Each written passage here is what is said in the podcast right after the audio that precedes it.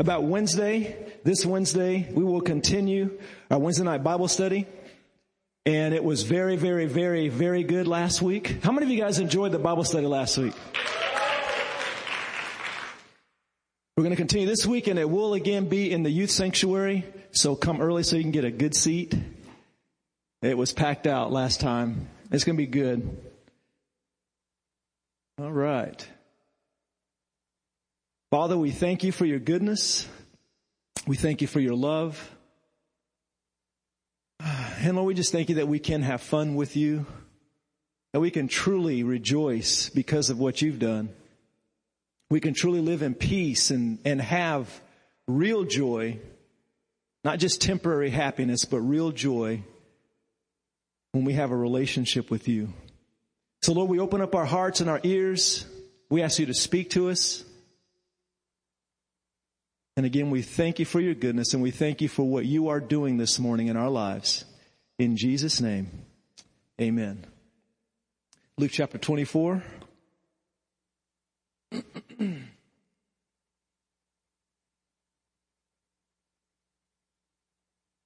Starting with verse 1.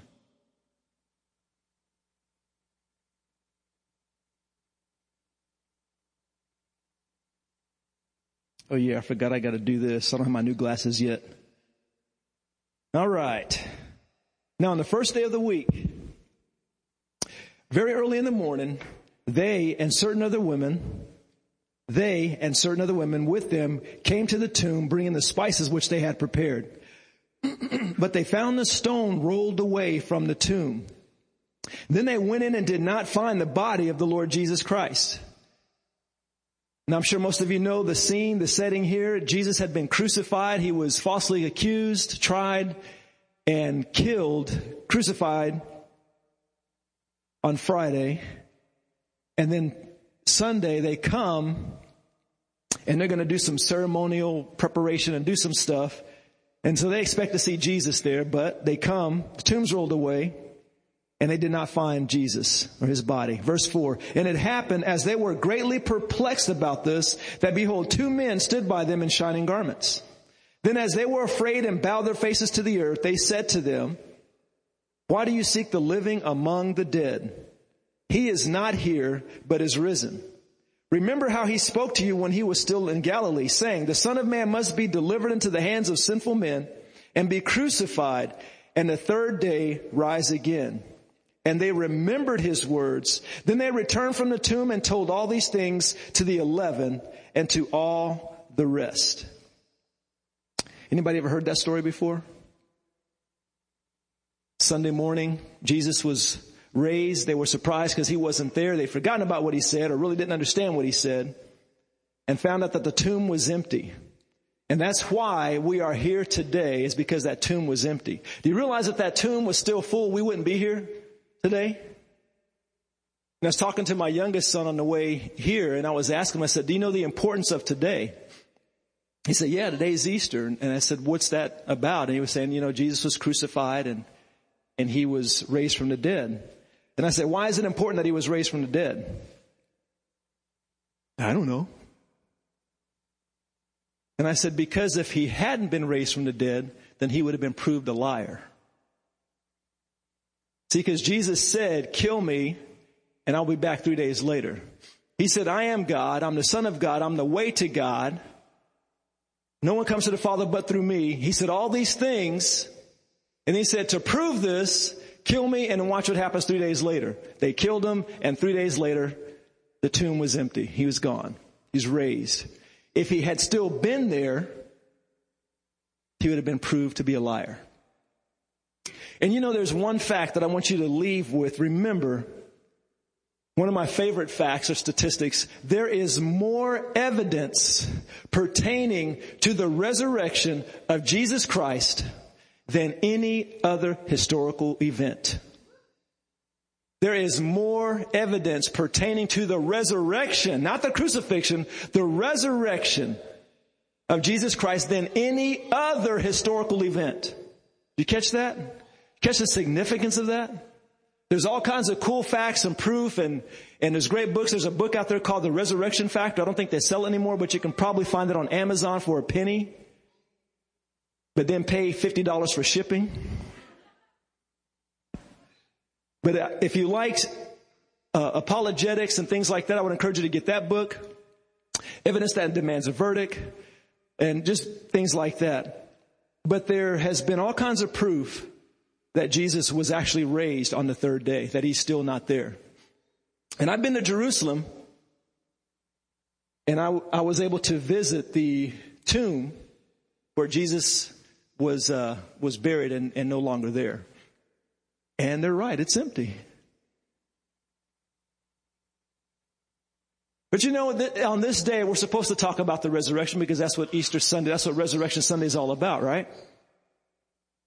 But a question I have for you is, okay, that's something that happened about two years ago, excuse me, two years ago. Newsflash. Jesus was raised two years ago. About 2,000 years ago. And some may say, okay, that's cool, but what's that got to do with me? 2,000 years ago, I wasn't even on this planet yet. So what's that got to do with me? And that's a good question. I think the same thing. So him dying and raising up 2,000 years ago, what does that have to do with me? And that's what I want to talk about today. I want to share how that event that happened that long ago has impacted my life and made a change in me.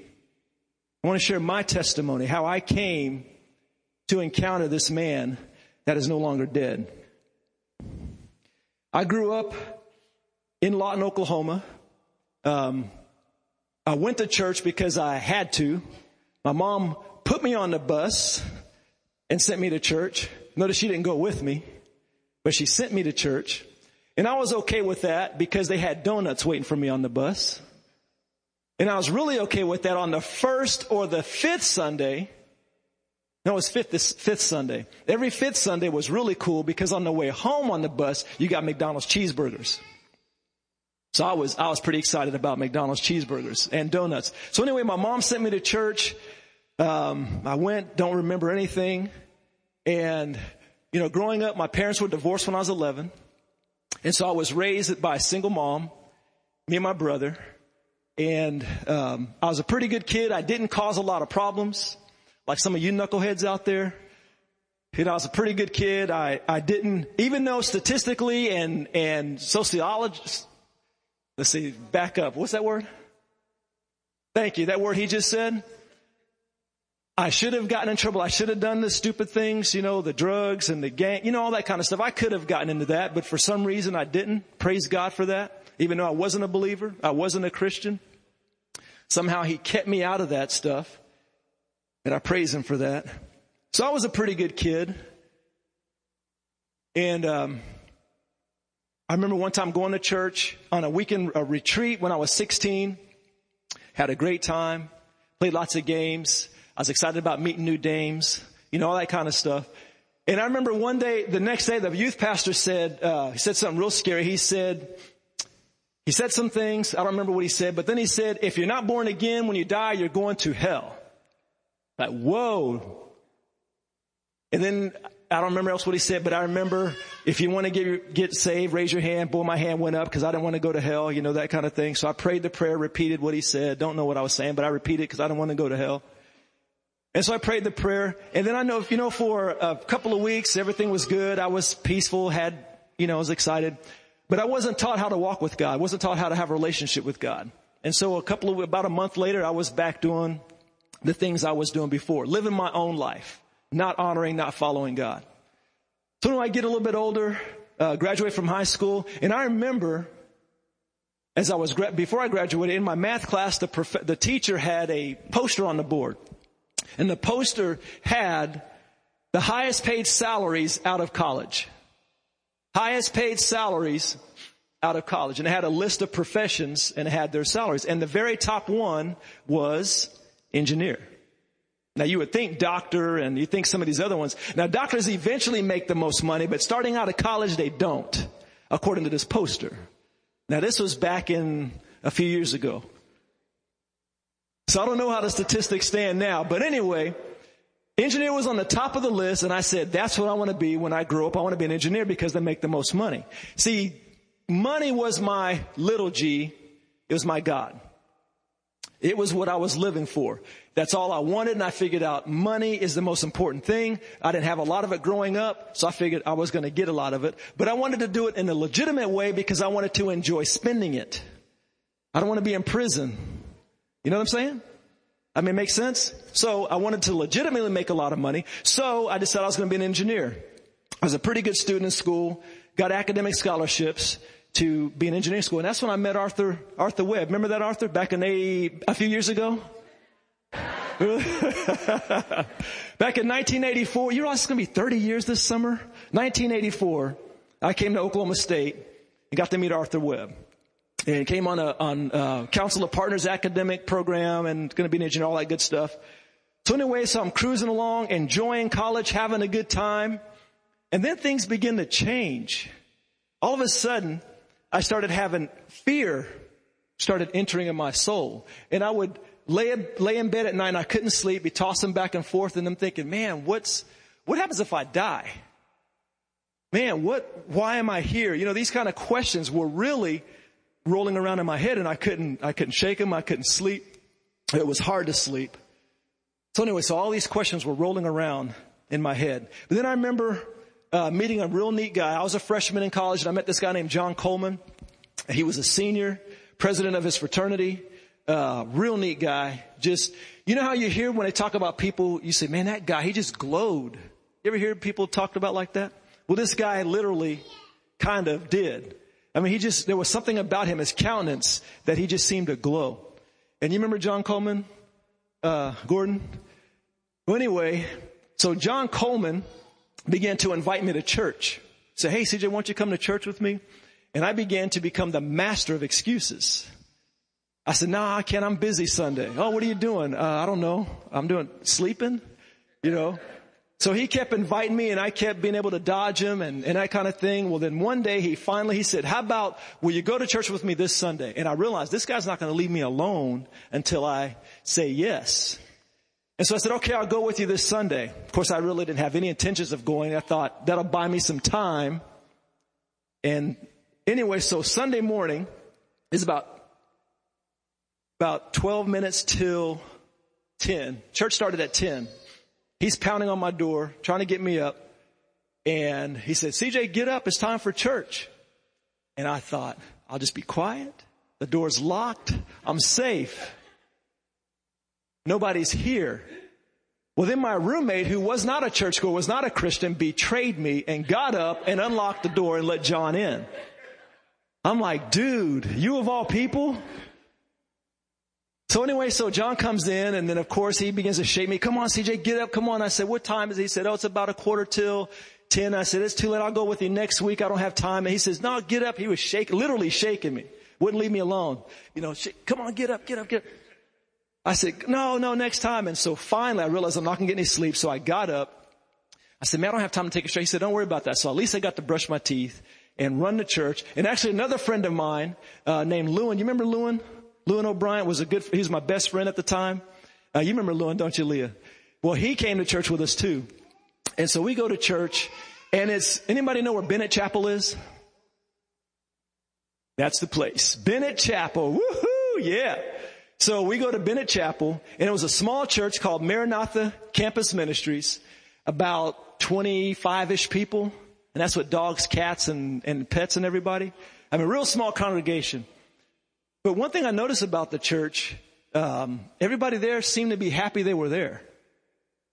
That caught my attention. Cause see, when I grew up going to church, the only thing I was happy about were the, were the donuts and the, and the cheeseburgers. And that was on the bus, cause once I got to church, I wasn't too excited about being there. And unfortunately, nobody else seemed too excited about being there either. They sit there, you know, with the scowls and everything. It's like if you smiled, that was a sin, so stop it and repent.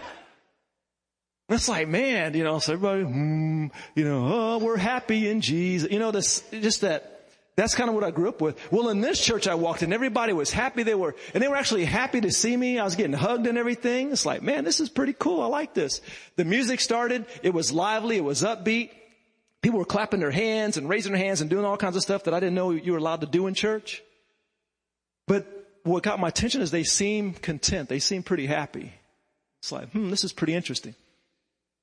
But the main thing, I have to be honest with you, and those of you who are college students or have been college students, I'm sure you can relate to what I'm about to say. My number one concern with being there at church, my number one concern was getting back in time to Bennett Hall for lunch because that was the last meal of the day and I wasn't going to get to eat again until Monday morning. Now you realize how important that was. So it's like the doors close at one o'clock. So as long as we get there by even 1259, we're good. So anyway, so church goes on. I don't remember what the pastor was saying. I didn't really care. I was thinking about one o'clock being on, being in the cafeteria. He shared, he preached. And then afterwards, Lewin, my friend, responds to the altar call. The pastor says, who wants to give their lives to Jesus?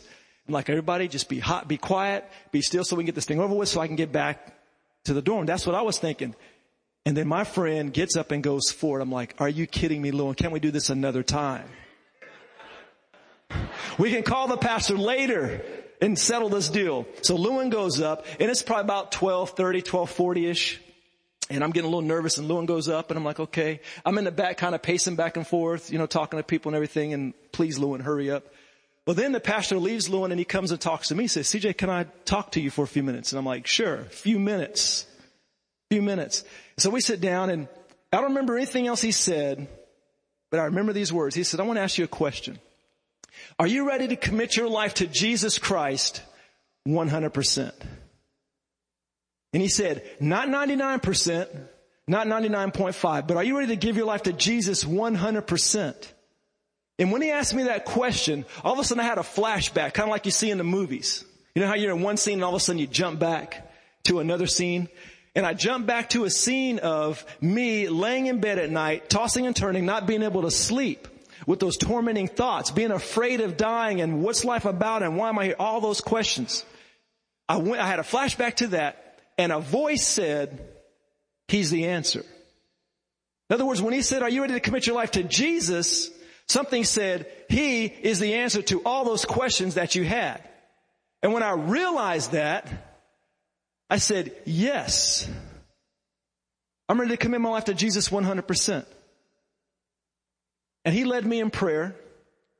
I gave my life to the Lord and see, I was giving my life to him 100%. Because that's what I was asked. That's all I knew. That was the commitment that was required. And that's what I was endeavoring to do. So I prayed and everything changed. And it's so interesting because even though I didn't do all the social ills, you know, the things that society say is sin, I had committed plenty of sins that the Bible calls sin. I was doing my own thing, going my own way.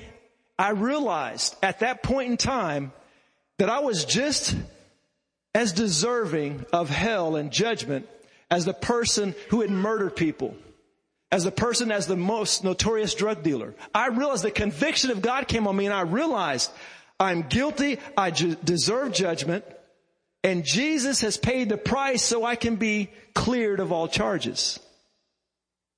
And man, something happened inside. I mean, it was awesome. It was really awesome. And then the, the biggest miracle of all happened.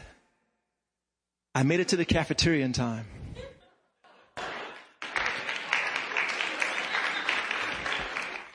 It was so cool because I, I forgotten about it for a second and all of a sudden I came to after I prayed and everything. It's like, oh my goodness, what time is it? It was like four minutes till, till one.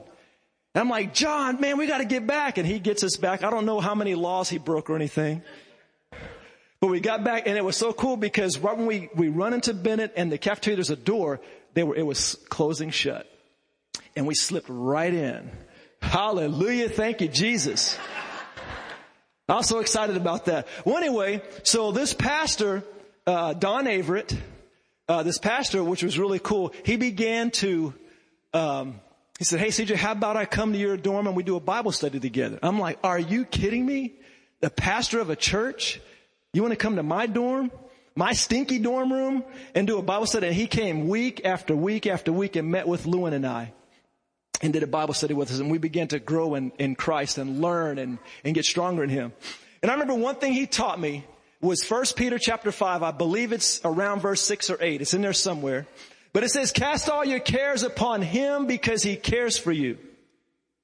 Cast all your cares upon Him because He, talking about God, cares for you. And see, that became very important to me because I was under the impression growing up that the only thing God cared about, the only things God cared about was you going to church on Sunday and Wednesday if you're a really strong Christian.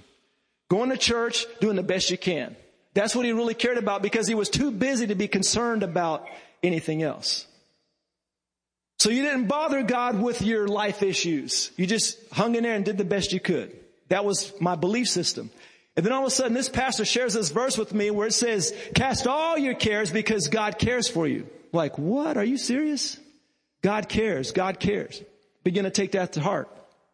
Now after I got saved, remember my motivation was money. So that was the whole purpose of me wanting to be an engineer. So I was on academic scholarship, going to be an engineer. I could not stand it at all.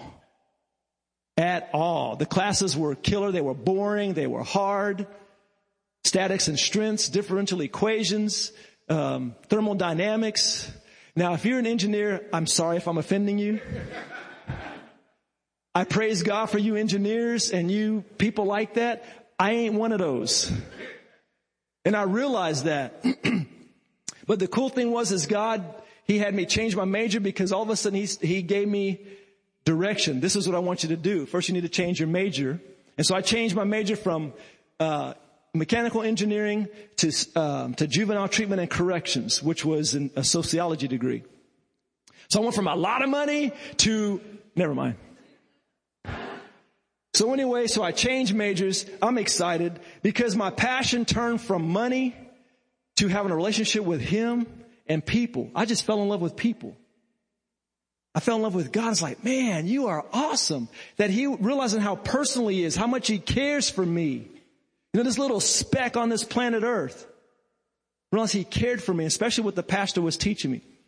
Well, anyway, while I was still an engineer major, now I still had to finish out the semester. And actually, this was before I changed majors. So backing up a little bit, it was the end of the semester and I had been, I was taking, um, calculus two. And I believe it might have been for the second time. I can't remember. No, never mind. I was taking calculus two. And calculus two was killing me. It was eating my lunch, breakfast and dinner. I was just, I was struggling. I was failing the class. The thing was, I was on academic scholarship, which paid for my school, and if I didn't keep the grades up, I would lose the scholarship. And so I realized that I need to make a B in this class. No, I need to make, yes, a B in this class. Otherwise I'm in trouble. This is Thursday night before the Friday final exam, kind of went to the last minute before I cried and I, and I remembered God cares about everything. He cares about everything. And so I took God at his word and I say, God, your word says that you care about everything. I'm taking a test tomorrow.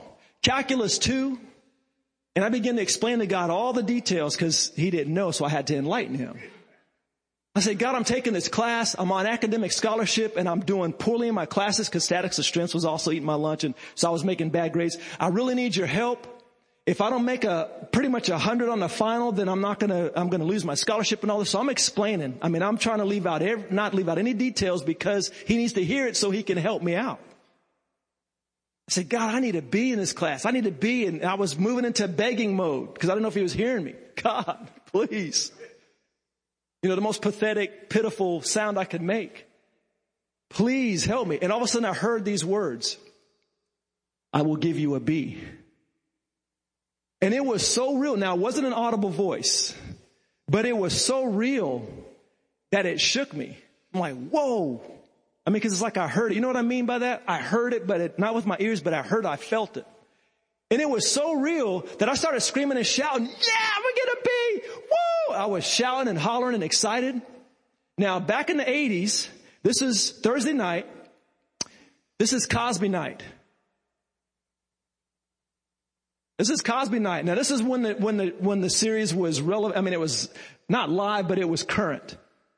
And our, our tradition in Bennett Hall was on Thursday night, we all met down at seven o'clock in the, in the, the, um, area to watch Cosby. And the place would be packed out. We watch Cosby and have a great time. So I'm like, thank you, Jesus, I'm going to get a B. And I'm on my way out the door.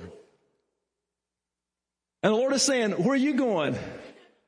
So you know where I'm going. You know all things. I'm going to watch Cosby. Now this is a, this is a uh, dialogue that I'm actually having. So I'm going to watch Cosby. He says, but you need to study. I said, no, you're going to give me a B. So what do I need to study? He says, you need to study. And I'm pretty upset now. And here's the dilemma. Not flunk, Cosby. I didn't want to pray about it because I knew what the answer would have been. But I was pretty concerned. Well, anyway, so I was like, okay, okay. So I sat down. I took out my calculus book. Now it was a comprehensive test, which means everything from A to Z, from cover to cover was included, could be on the test. And one thing we were allowed to have is a cheat sheet. You're able to take a piece of notebook paper and on both sides, front and back, you're able to write whatever you wanted to on that piece of paper and take it with you on the test. Anybody remember those cheat sheets? Well, I had done that, but apparently it wasn't doing me any good because I was still flunking. So anyway, I got my calculus book out and I began to flip through the pages. Didn't know what I was doing. Just, and I was flipping through the pages and all of a sudden I would hear this voice say, stop, study that problem. I looked at the problem, didn't know how to do the problem. I said, Hey, I'm going to George. George Surratt was a friend of mine who was also taking the same class. He was taking calculus. He wasn't in my class, but he was taking the same class. And George was smart. And actually, George ended up becoming an engineer, uh, awesome engineer, and that kind of thing. But anyway, so I went to George's room. I said, Hey, George, can you show me how to do this problem? He looked at it. He said, Sure. So he sat down. He showed me how to do the problem. And these are the kind of problems that take up like a whole page, you know, those kinds of things, double derivatives and all that garbage. Anyway, so I, so I go back up to my room. I sit down, I'm flipping through the book and, and all of a sudden I hear this again. Stop, study this problem. I look at the problem. I don't know how to do the problem. So I go back to George's room. I went to George's room eight times because there were eight problems that something told me to study. So eight times I went to George's room. And eight times George showed me how to do the problems. And so I ended up writing these problems down on my cheat sheet because we were allowed to write anything we wanted to. So I wrote these particular problems down, all eight of them, on my cheat sheet. And I happened to be able to fit them um, like two squares on the whole paper because you know how you used to write microscopically? Needed a microfiche to be able to read it. And so I had formulas and, and definitions and everything else filling up the whole paper. So anyway, I'm on my way next morning, on my way to uh, class, and I'm scared. And the, and the, enemy, I'm hearing this voice, you're gonna flunk, you're gonna flunk, you're gonna flunk, you're gonna lose your scholarship. And I'm just hearing this, just pounding me. I'm like, no, God said he was gonna give me a B. God said he was gonna give me a B. God, so I'm, I'm just confessing this all the way to the class, all the way to class. I get to class, sit down, the professor hands out the, the test. And this is a two hour test. They're face down. He says, okay, you may begin. I turn my test over. And one thing he encourages us to do, he says, when you, when you look through the test, go to the problems that you know first and work on those first, and then go back to the ones that you don't know. Typically, I didn't know any of them, so it was just a blank piece of paper. But as I turned the paper over, the test over, I looked at it. I looked at my cheat sheet. There were eight problems on that test. The problems on the test were the same problems that were on my cheat sheet.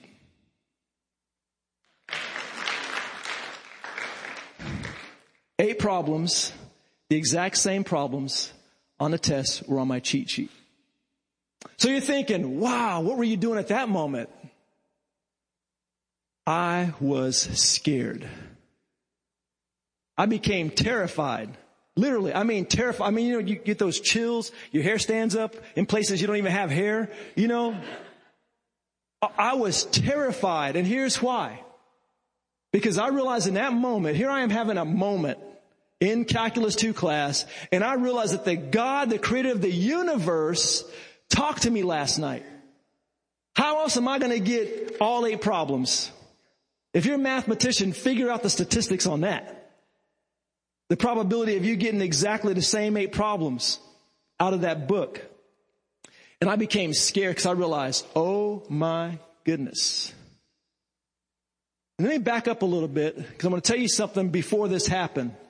I remember I was walking somewhere and I started having these thoughts. You know, if God is not real, then you're wasting your time. I thought, you know, cause I was going to church, I was reading my Bible, I was at church anytime the doors were open. And it's like, you know what, if he is not real, this is a bunch of fairy tales. Going to church is a waste of time. And the most important thing to do is get as much money as you can because that's everything. Now would you not agree with that? If God is not real, then money is it. Right? And if God is not real, then we are wasting our time right now. And I was thinking, yeah, God's not real. And all of a sudden I started, yeah, God's not real. You know, I started following that thought. But then there was a but. But if God is real, then doesn't he deserve all of you? These are the thoughts that were going through my mind. I was like, yeah, if he's real, especially as the Bible portrays, then doesn't he deserve all of me? Okay, that was a flashback right before it led up to the test. And see what he was doing is he was setting me up. Now I'd already given, I'd already become a Christian. Remember a few weeks ago, I had given my life to Jesus 100%. But I think what he was doing was he was sealing the deal, so to speak. Because going back to that test, when I'm in that room and I realize that the God of the universe talked to me and gave me this test, I begin to freak out inside. All I want to do is lay on the floor and burn some incense candles or something and say, Oh God, you're real. Oh God, you're real. I kept my composure somehow. I've, I've started, I had the test memorized. I mean, cause I'd worked on those eight problems so much. I mean, I just, it took me 15 minutes to get all that information onto that test. And so I finished the test, check it over twice. I'm getting up to go turn my test in. But I'm no dummy. And I realized, and I, I don't know if this is the Holy Spirit or not, or comments, I don't know what this was, but it's like, hold on a second. So I sat there and I pretended like I was taking a test for about 15, 20, 30 more minutes. And I waited until other people turned their test in. Then I got up, slipped in with the crowd and turned my test in. And I'm thinking if I would have turned a two hour test in in 15 minutes, what would that look like? Exactly. And here's something I did that I regret. I wish I hadn't done this, but maybe I needed to. When I got outside, my cheat sheet, I tore it to shreds. You know why? I had to destroy the evidence. Now, now think about this. I have this piece of paper and the professor says, what's that? Oh, it's my, my cheat sheet. Let me see that. Eight problems, cheat sheet, eight problems on the test. He says, you have the same problem. He had an accent. You have the same problems on test as you have on cheat sheet. How do you explain that? What would my answer have been? God gave it to me. Thank you, Jesus. So I knew that that was not going down that way. So I destroyed the evidence. Destroyed the evidence. I wish I wouldn't have. So anyway, so I remember that he said, if you want to come back Monday, you can find out what you made, you know, that instead of waiting till your grades get mailed to you. See, we didn't have email and stuff back in the day. We had snail mail. They'd mail your grades to you. And so anyway, I waited, I went Monday and I went to the class and of course there's people standing in line waiting to find out what they made on their test. And of course the enemy again, you flunked, you flunked. You know how all of a sudden everything, I'm delusional or something. You flunked. You flunked. You're in trouble. I'm like, oh my goodness. Oh my, I flunked. I'm scared. So anyway, I go up there and he asks, what is your name? And I tell him, Charles Ellis. So I'm watching his count. I'm watching his face and he goes down the, the roll book. He stops. He looks over and all of a sudden his eyebrows like that. I'm like, I'm in trouble. I'm in trouble. And he goes, I don't understand. You do very poorly. Excuse my accent, okay? You do very poorly throughout course, but you do very well on test. He says, you make, I think I made like a 98% on a test. He says, you make A on test, you make B in course. So thank you very much.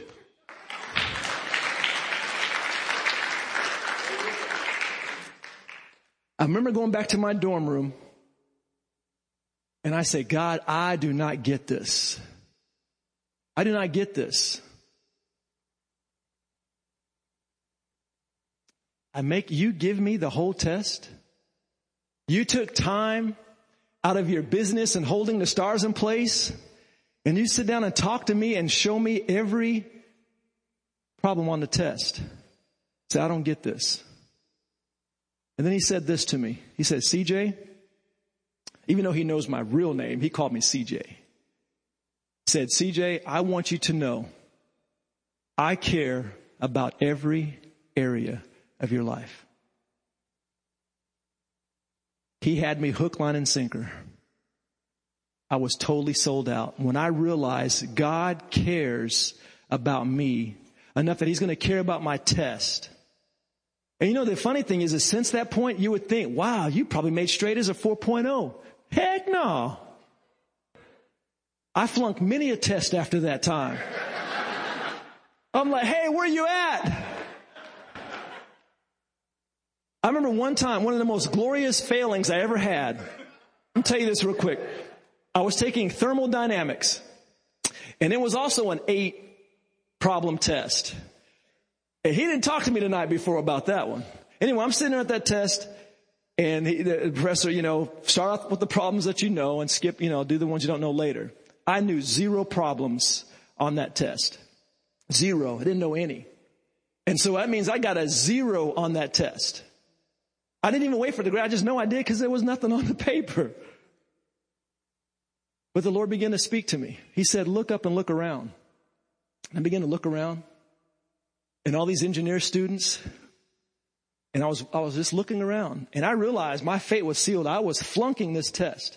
But see, I had already changed majors and I just had to finish out this semester. So I knew I was moving on, but it's still going to be a blemish on my, on my transcript, of course. But he said, look around. And I was looking around, I saw all these students. There's probably about 200 students in this class taking this test. And he said, many of these students in here, this is their very life right here. This test is their life. He said, This isn't your life. He said, I'm your life. Peace just came all over me because I realized school is important. It's important to do the best you can in everything. But you know, a hundred years, actually, what does I say, 30 years from now, 30 years from then, is that failed test affecting my life? Now it might now because some of you thinking, what? You're the pastor and you failed that test? In a hundred years from now, even making an A on that one test, making an F on the other test, is that going to make a difference? Thousand years from now? It's not going to make a difference. Now, it is important. Please don't misunderstand. Me. I'm not saying that school is not important. Us doing the best we can in life is important. But there's one thing that is ultimately important, and that is Jesus. Giving your life to Him. 100%. And that's what I did on that day. You know, back when the pastor asked me, are you ready to commit your life to Jesus 100%? And I said, yes, I am. And then from that point on, God began to speak to me. The Bible says that as His children, we can hear His voice. that doesn't necessarily mean an audible voice, but because when a person is born again, the Spirit of God comes and dwells within you, joins with your spirit. And so by His Holy Spirit, His Spirit inside of you, He can communicate with you and you can actually hear Him not necessarily with physical ears, but with spiritual ears. And he has told me a lot of things. For example, the test, eight problems on that test. Many things after that. Even to this day, he tells me things, shares things with me. And it's like, this is awesome. Because this Jesus that died 2,000 years ago, guess what? He's still alive and active today. He wants to have a relationship with me and you today. He wants to get us off that course of destruction and death and sorrow and bitterness and and all that junk, and he wants to put us on a course of life. He wants to adopt us into his family. You know, the cool thing is Jesus didn't just die on the cross for our sins so we can be forgiven. That would have been cool. I mean, that would have been, I mean, that's the most important thing. He says, okay, because you put your faith in me, you're forgiven. It's all good. That would have been nice. But what else he did was he says, not only are you forgiven, but you are mine. I'm adopting you into my family. So God has become my daddy. He's taken on responsibility for my needs, my life, and He wants to do the same thing for you. He wants to take on full responsibility of your life. He wants to be in full relationship with you. I'm like, dude, are you serious? See, I didn't learn this growing up. I just learned be good, be nice, do the best you can, go to church on Sunday and Wednesday if you're really serious. But the Bible teaches a whole bunch more cool stuff. But it starts with commitment to Him. It's not enough just to believe in Him because the Bible says that the demons believe in Him and they tremble. So just believing, oh yeah, I believe in God. I believe in God. There are many people in hell that believe in God. Matter of fact, every person in hell now believes in God. They realize I was wrong. And they're going to be wrong forever and ever and ever. But he so loved me and he so loved you that he gave Jesus on that first Easter or prior to that Easter, he gave him to die a brutal death on a cross. And he was innocent, by the way. We are guilty, by the way. We deserve full wrath and judgment of God. If God were to be totally justified, we would all be crispy critters. But thank God that not only is He just, but He's loving, He's holy, and He made a way for Him to still be fully justified because someone had to take our punishment. And His name is Jesus. He took it for us so we wouldn't have to. So when we give our lives to Him, when we say, Jesus, I believe in you. The Bible says if you believe that God raised Him from the dead, if you confess with your mouth Jesus as Lord, which means I surrender to you, Jesus. I give my allegiance to you. You are the boss. You call the shots from this point forward. The Bible says when we do that, we become what's called being born again being born into his family. That pastor asked me those questions, that one question that has changed my life forever. And I'm so glad that I said yes to Jesus. I'm going to ask the ministry team to come up and join me.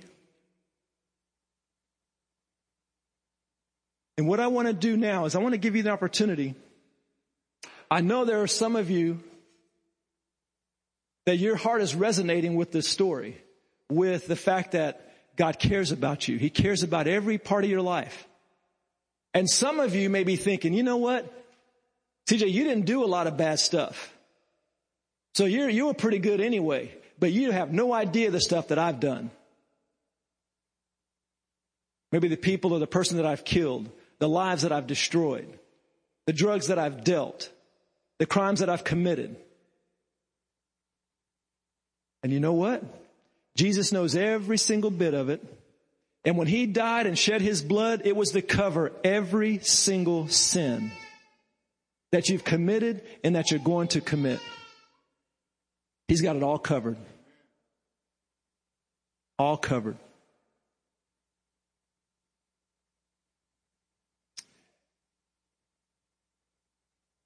So here we are at the point of decision. What is your choice going to be? When I ask you, are you ready to commit your life to Jesus Christ 100%? What is your answer? What is your answer? He cares for you. He wants to walk in complete relationship with you, but he's not going to force himself upon you. He stands with his hand reached out and says, will you come? I'm going to ask everybody to close their eyes and we're going to pray a prayer In this prayer, there's nothing magical about it, but basically it's just an opportunity, an avenue for you to express your heart to Him.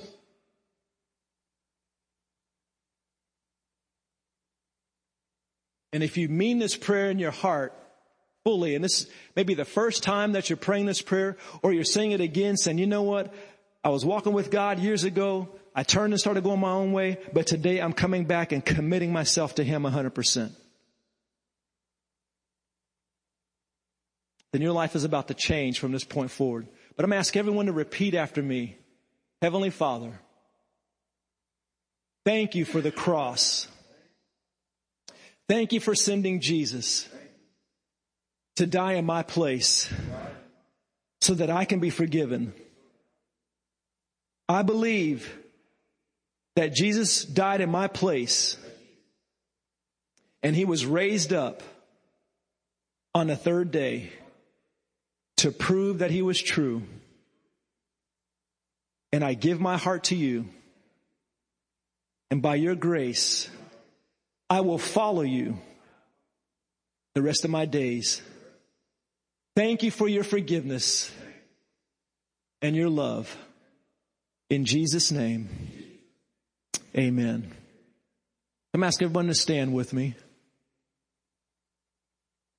And we're about to be finished. And I want to invite, guys can come stand up here, over here. If when you prayed that prayer, it was either your first time or you're saying, yes, Jesus, I'm coming to you 100%. I want to invite you to come up right now and just meet with and talk to one of these, these ministers up here. Right now. I want to give your life to Jesus right now. I invite you to come on up.